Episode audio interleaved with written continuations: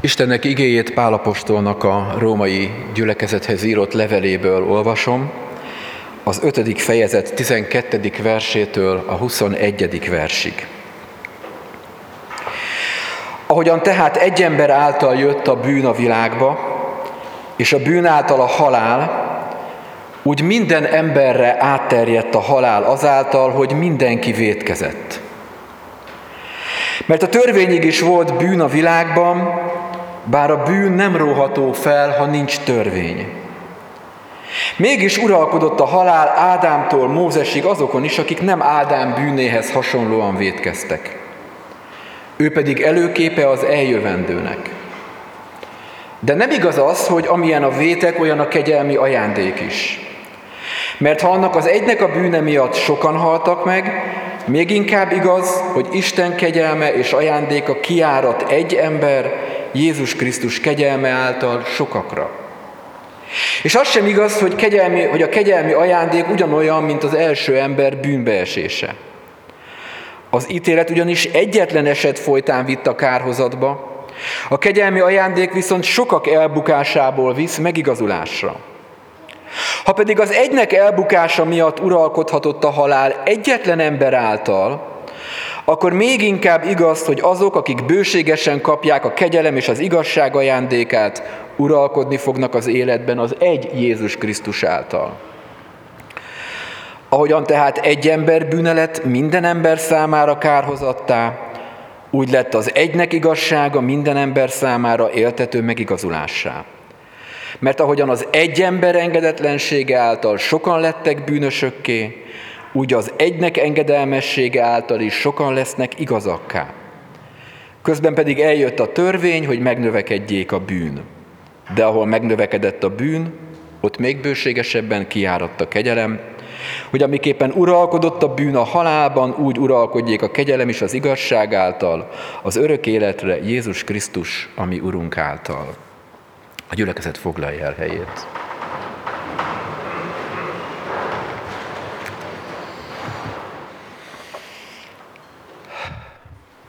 Pálapostól a római gyülekezethez írt levelében a legteljesebb összefoglalását, vagy inkább kifejtését adja a Jézus Krisztusról szóló örömhírnek, az evangéliumnak.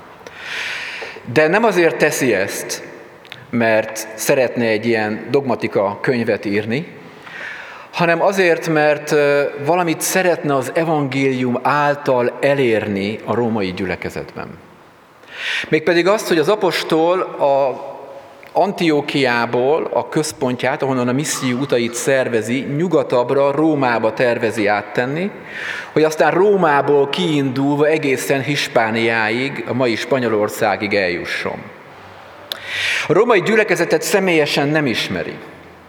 És valószínű, hogy a római gyülekezet nem egy gyülekezet abban az értelemben, hogy egy közösség lenne, hanem több kisebb közösség van, amelyeknek az egyik része zsidó háttérből lett Jézus követője, a másik része pedig a pogány háttérből lett Jézus követője.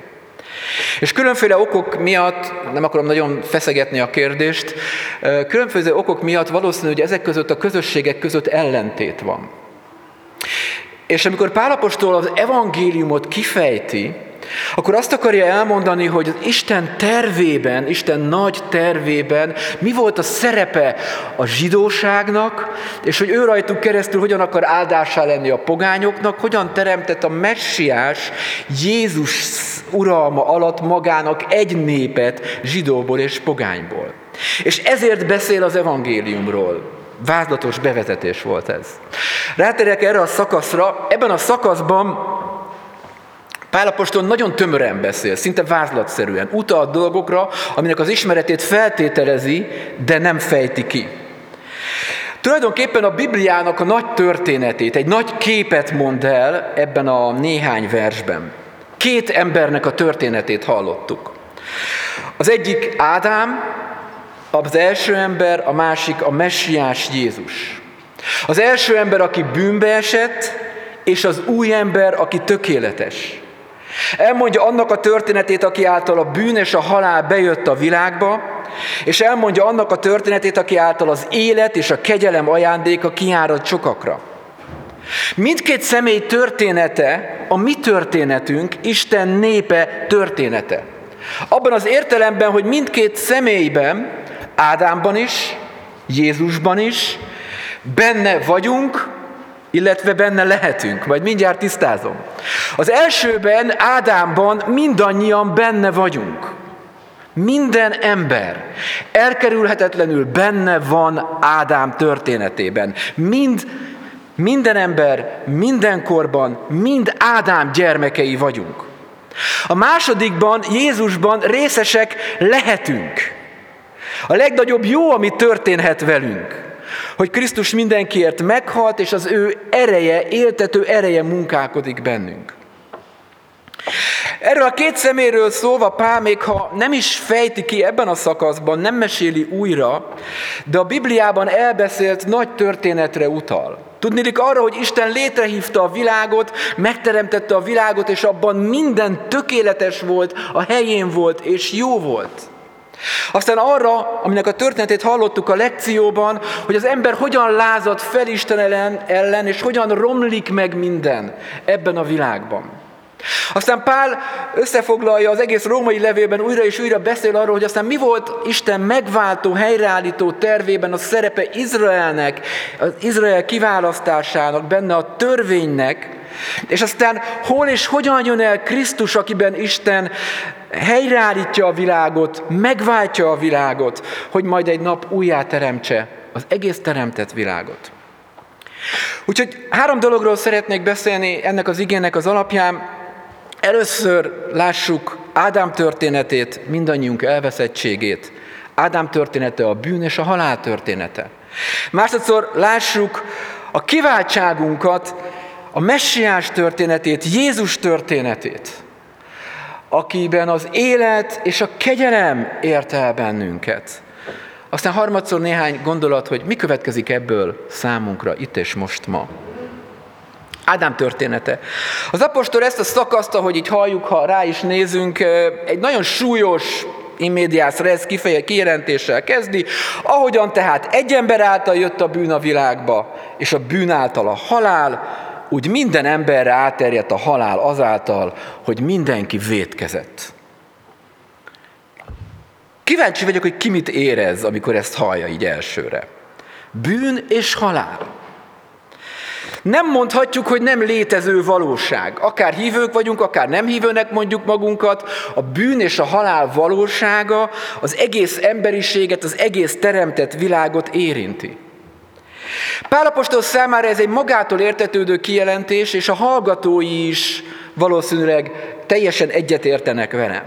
Számunkra azonban nem feltétlenül magától értetődő. Mert alapvető emberi szándékunk a mai korban a rossz és a bűn kisebbítése, akár egyéni értelemben, akár kozmikus vagy metafizikai értelemben. Mit jelent ez? Hogy nagyon mélyen ott van bennünk egy gondolat, sok emberben, keresztény emberekben is, hogy jó, jó, jó bűn, beszél erről a Biblia, de azért alapvetően minden rendben van, csak itt-ott egy kicsit megcsúszunk, de, de alapvetően azért nincs olyan nagy baj. Ezt jobban szeretnénk hallani, nem? Mint azt, hogy bűn minden emberre átterjedt a halál. Keresztények is mondhatják, hogy annyira sötét képet fest a Biblia, vagy bizonyos keresztények annyira sötét képet vallanak az emberről. Kell ez? Hasznos ez? Előbbre visz ez bennünket? És ha van benned egy, egy mélyebben megbújó zsigeri tiltakozás, avval szemben, amit itt Pál így kijelent, bejött a bűn, bejött a halál, átterjedt mindenkire, pont, akkor egy pillanatra azonosítsad ezt magadba. Hogy igen, hát ez súlyos. Amit utaltam Pál, azért mondja ezt, ezt a számunkra nehéz kijelentést, amit nem szeretnénk így világosan se hallani, se elfogadni, mert visszanyúl oda, amit hallottunk a, a lázadás történetére, amikor az ember fellázadt Isten ellen. És ez a kérdés, hogy ez a történet, amit hallottunk a lekcióban, amikor az asszony szakít a fának a gyümölcséről, ad a férfinek, a férfi is eszik belőle, ez a történet, ez segíthet nekünk ma megragadni a rossznak, a gonosznak olyan mértékű valóságát, mint ahogy Pál ezt itt elkezdi. Vagy így is mondhatom, lehet-e ez a mi történetünk? Azonosulhatunk -e ezzel, hogy valóban ide megy vissza minden. Lehet ez a mi történetünk abban az értelemben, hogy azt mondjuk, hogy igen, amit a Biblia elmond, amit pár itt nem fejt ki, de utal rá, hogy az első ember bűne megtörtént, ez, ami a leghitelesebben magyarázza mindazt a személyes és globális rosszat és gonoszt, ami a mai nap is körülvesz bennünket. Lehet ez a mi történetünk, azt mondjuk, igen, ezért van. És lehet-e a mi történetünk abban, hogy elismered, hogy valóban Ádám bűnének a következménye a bűn és a halál, ami ott munkál ebben a pillanatban is, mindannyiunk életében. Mert ki az, aki, akinek az életében nem munkál a bűn, és ki az, akinek az életében nem munkál a halál. És itt fel kell tenni egy kérdést, azt a kérdést, hogy akkor ez a leírás, amit elénk ad Mózes könyve, ez mítosz, vagy történeti esemény. Mit értek ez alatt? Nem azt, hogy szóró szóra így történt, de mit értek ez alatt? Ha mítosz, akkor ez csak egy olyan elbeszélés, egy olyan kitalált történet, ami megpróbálja megmagyarázni, hogy miért van annyi rossz a világban, mert hogy annyi rossz van a világban, ez tagadhatatlan. Úgyhogy a mítoszok azok így elmondják, adnak egy magyarázatot, összesűrítik ezt az emberi tapasztalatot, de nem a valóságról beszélnek. Ha mítosz, akkor, akkor csak egy ilyen magyarázat. Mert akkor azt jelenti, hogy ha nem történt meg valóban az Isten elleni lázadás az első emberek életében, emberpár életében, ha nem történt meg valóságosan a bűneset, figyeljetek, akkor az sem volt valóságos, ami előtte volt, hogy ebben a világban egy nap valamikor minden jó volt, és minden tökéletes volt. És akkor az se valóságos, hogy a szívedben ott van a vágy, hogy ne legyen bűn, és ne legyen gonosz. És akkor az se valóságos, hogy Isten majd egy nap helyre teszi ezt a világot. Akkor így mondja valaki, nincsen valósága az Isten teremtől teremtett jónak.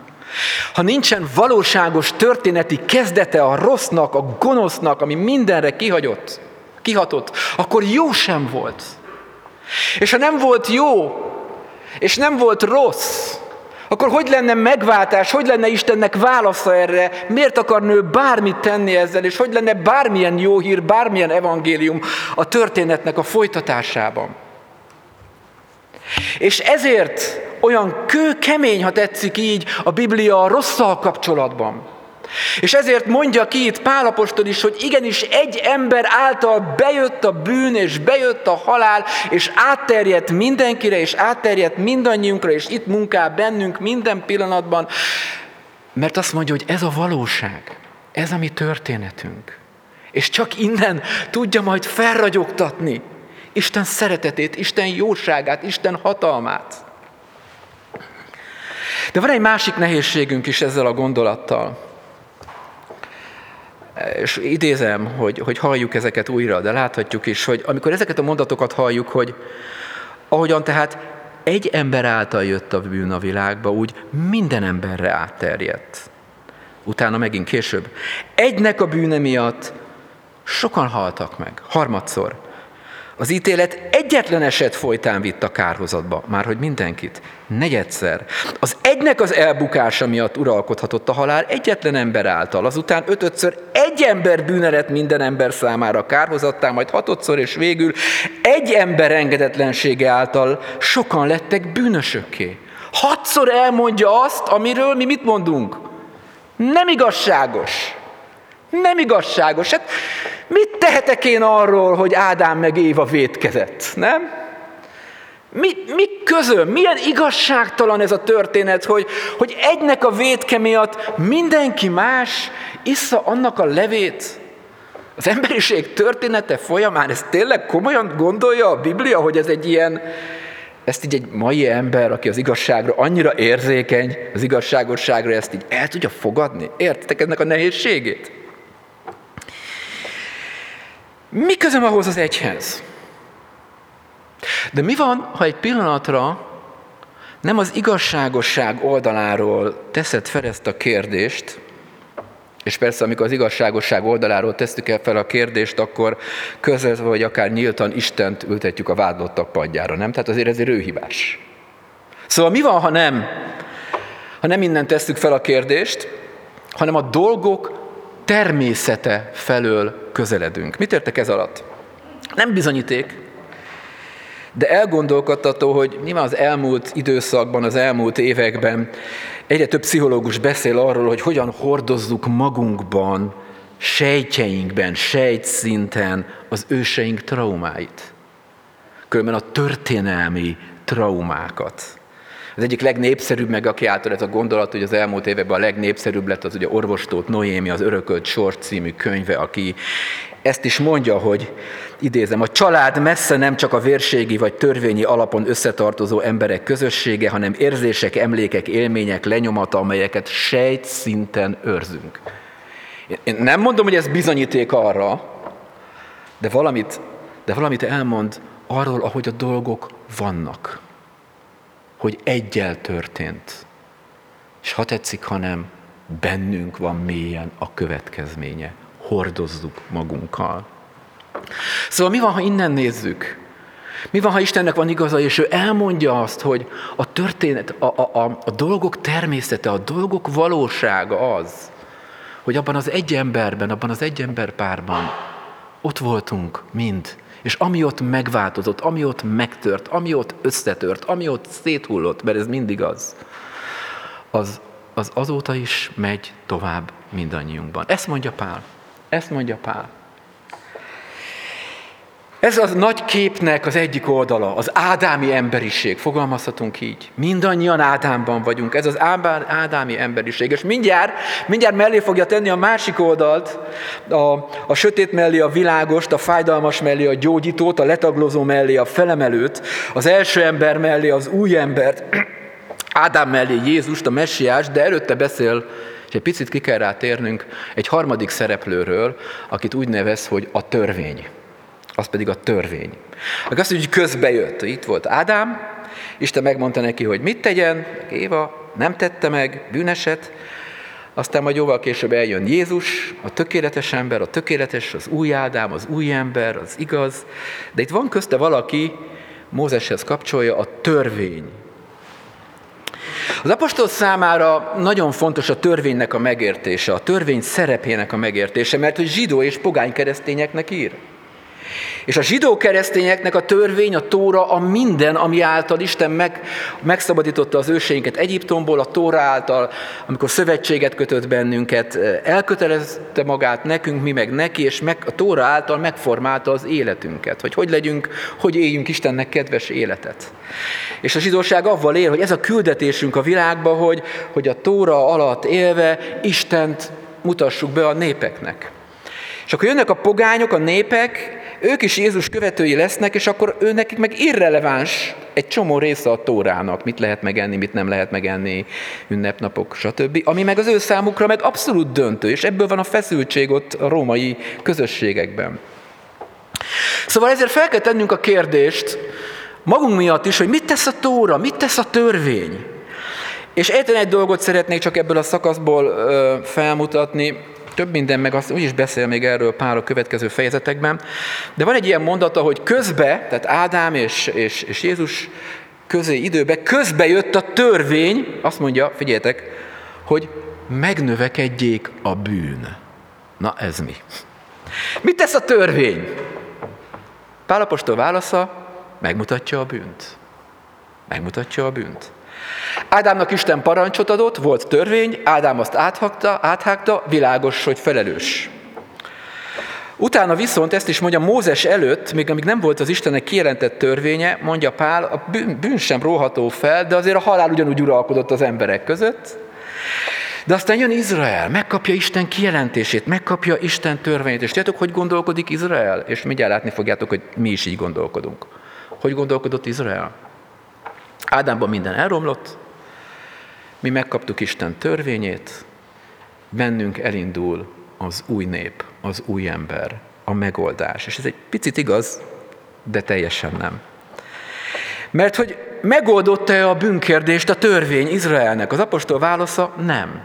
A törvény csak arra volt képes, hogy megnövekedjék a bűn. Mit jelent ez? Felnagyítja a problémádat. Felnagyítja az ádámi ember problémáját. Hogyan? Nos, a bűn a hétköznapi ember számára olyan, mint egy pici kis hiba. Van egy, egy kép, gyönyörű kép, és az egyik sarkában van egy kis pötty, egy kis hiba. És a, a törvény azt teszi, hogy rámutat, kivetíti egy projektorra, megmutatja mindennek, a hibát, a, a, a bűnt hatalmassá, hatalmassá emeli fel. Megmutatja, lást. Azt mondja, ezt teszi a törvény. Ha tudod, hogy mit nem szabad, akkor pontosan tudod, hogy miben védkeztél. Ha nem tudod, hogy mit nem szabad, akkor nem. De megoldást tud adni? Megváltoztatni tud adni? Azt mondják neked, hogy mostantól ezt ne csináld, nem fogod csinálni? Mostantól ezt csináld, fogod csinálni? A törvény nem tud helyreállítani. És ez azért nagyon fontos, mert ha te azt gondolod, hogy mert esetleg református vagy, vagy kereszténynek neveltek, vagy egyháztag vagy, és te tudod, hogy mi a jó és mi a rossz, ami részben nagyon jó különben,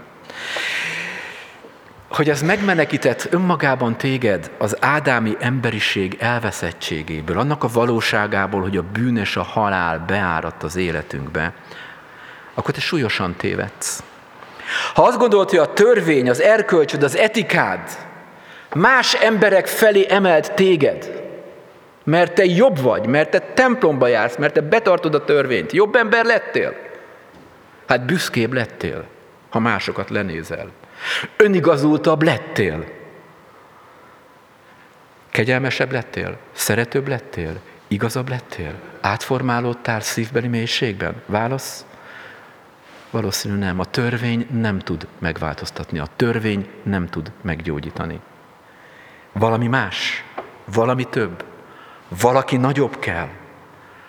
És ezért fog Pál beszélni Jézusról, a messiásról.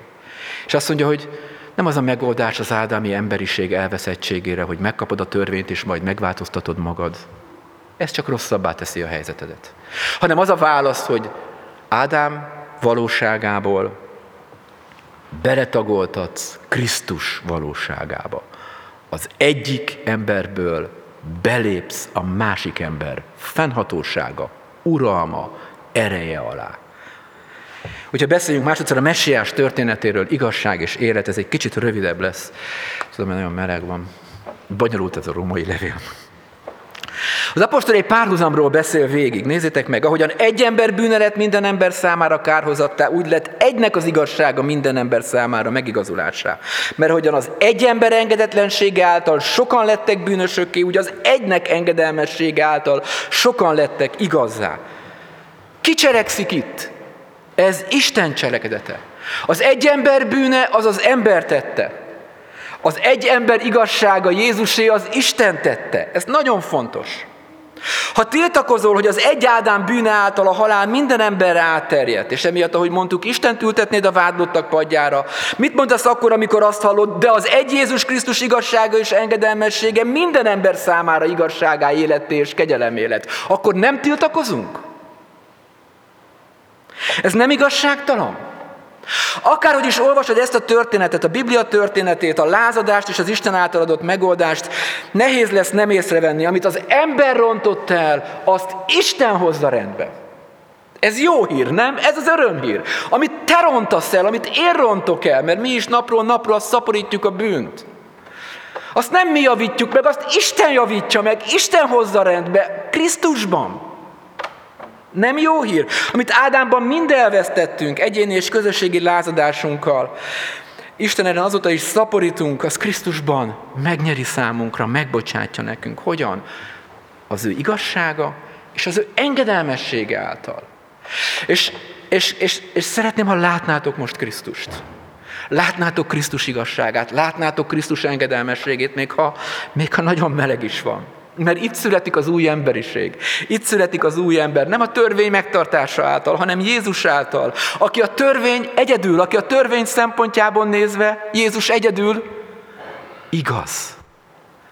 Nem úgy, mint te meg én, rakosgatjuk egy kicsit, azt hiszik, hogy jobbak vagyunk. Nem, ő tökéletes, makulátlan, igaz. A törvény szempontjából nézve Jézus engedelmes, mondja Pál. És az egy igazsága és az egy engedelmessége által teremti ezt az új embert, ezt az új valóságot. Megment az ádámi örökségből. Mi Jézus igazsága? Gondold el, hogy van valaki, egy valaki, a názáreti Jézus akármilyen nagyítóval vizsgálnánk át az életét. Nem találnánk rajta piszkot vagy foltot.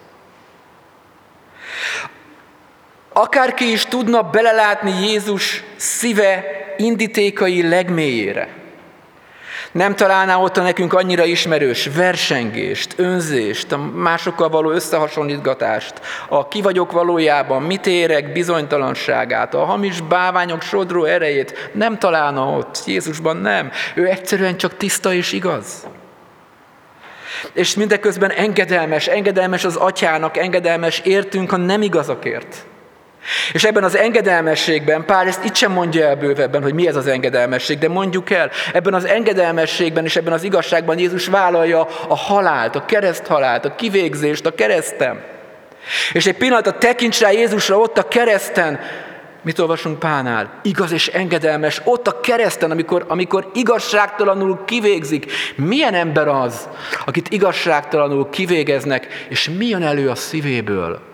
Igazság és engedelmesség. Semmi más. Nézzed meg. Nem gyalázza a kínzóit, hanem imádkozik értük. Nem gyalázza Istent, hogy ez megtörténhetett vele, hanem könyörök hozzá. Nem átkozódik, hanem utolsó leheletével az atya kezébe teszi le a lelkét. És amit a keresztségnél is olvastunk, ez az Isten szeretete. Abban mutatja meg az Isten a szeretetét, hogy már akkor meghalt értünk, amikor mi még a bűneinkben voltunk. Na ez a szeretet tud megváltoztatni. Ez tud megváltoztatni.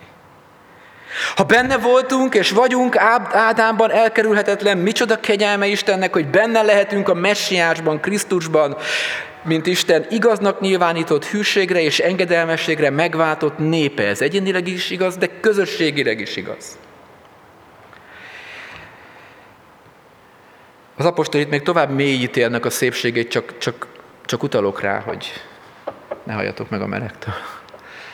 Amikor arról beszél, hogy, és hogy nem úgy lesz szám, hogy ami elveszett Ábra, Ádámban az új valahogy visszaáll, hanem azt mondja, hogy mennyivel több, mennyivel nagyobb a kegyelem, mennyire csodálatosabb, amit Isten létrehoz.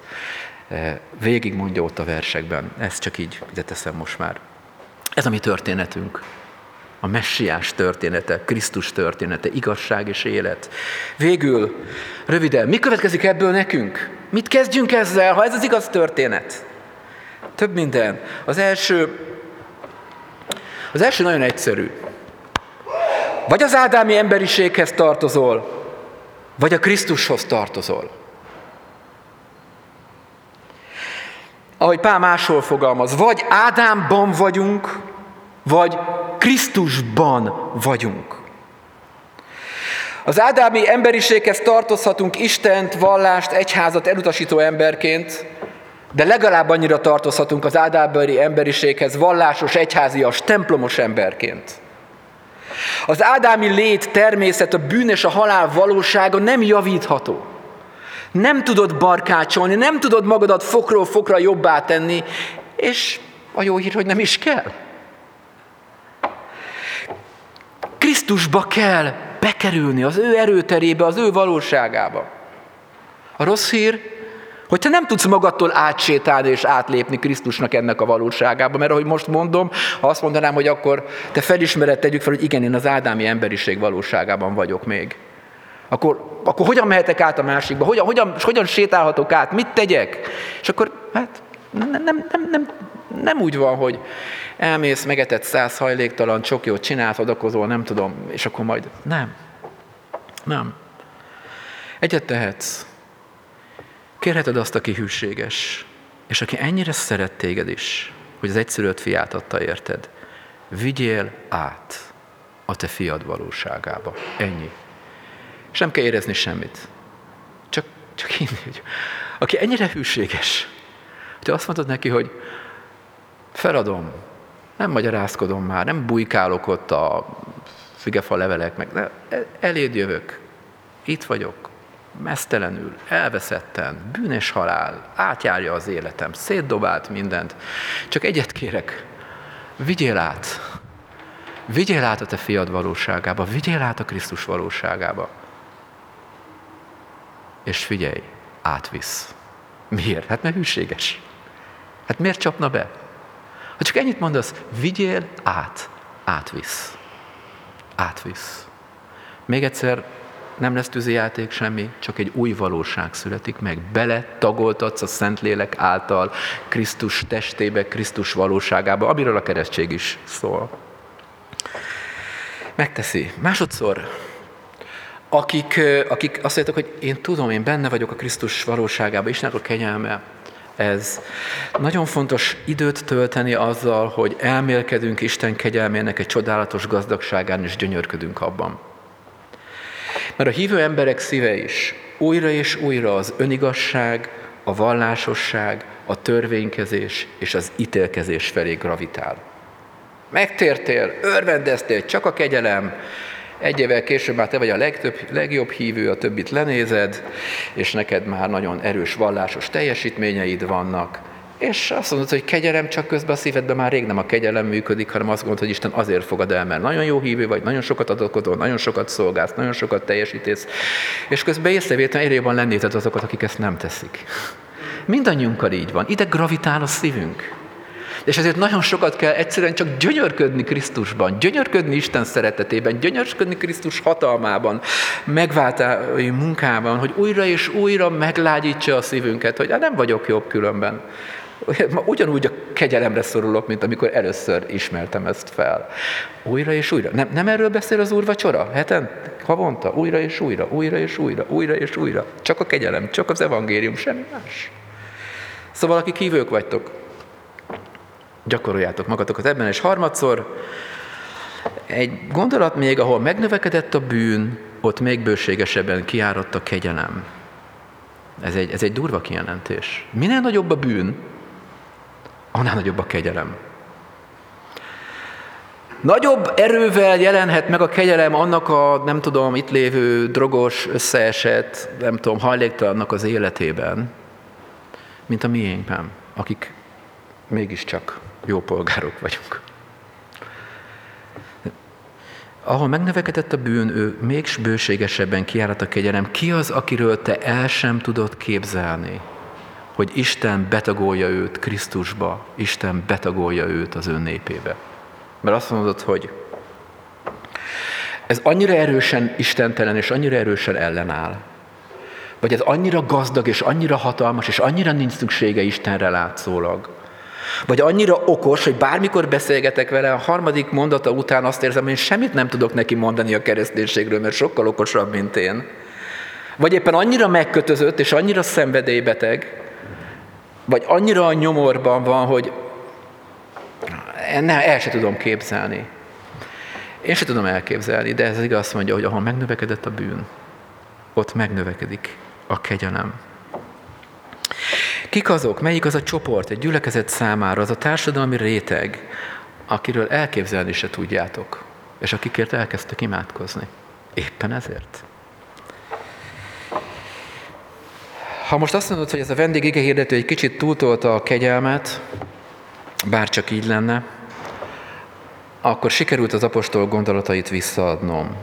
Mert ő ugyanezt a választ válta a hallgatóitól, és ezért fogja a következő fejezetet így kezdeni, így folytatni. Mit mondjunk tehát?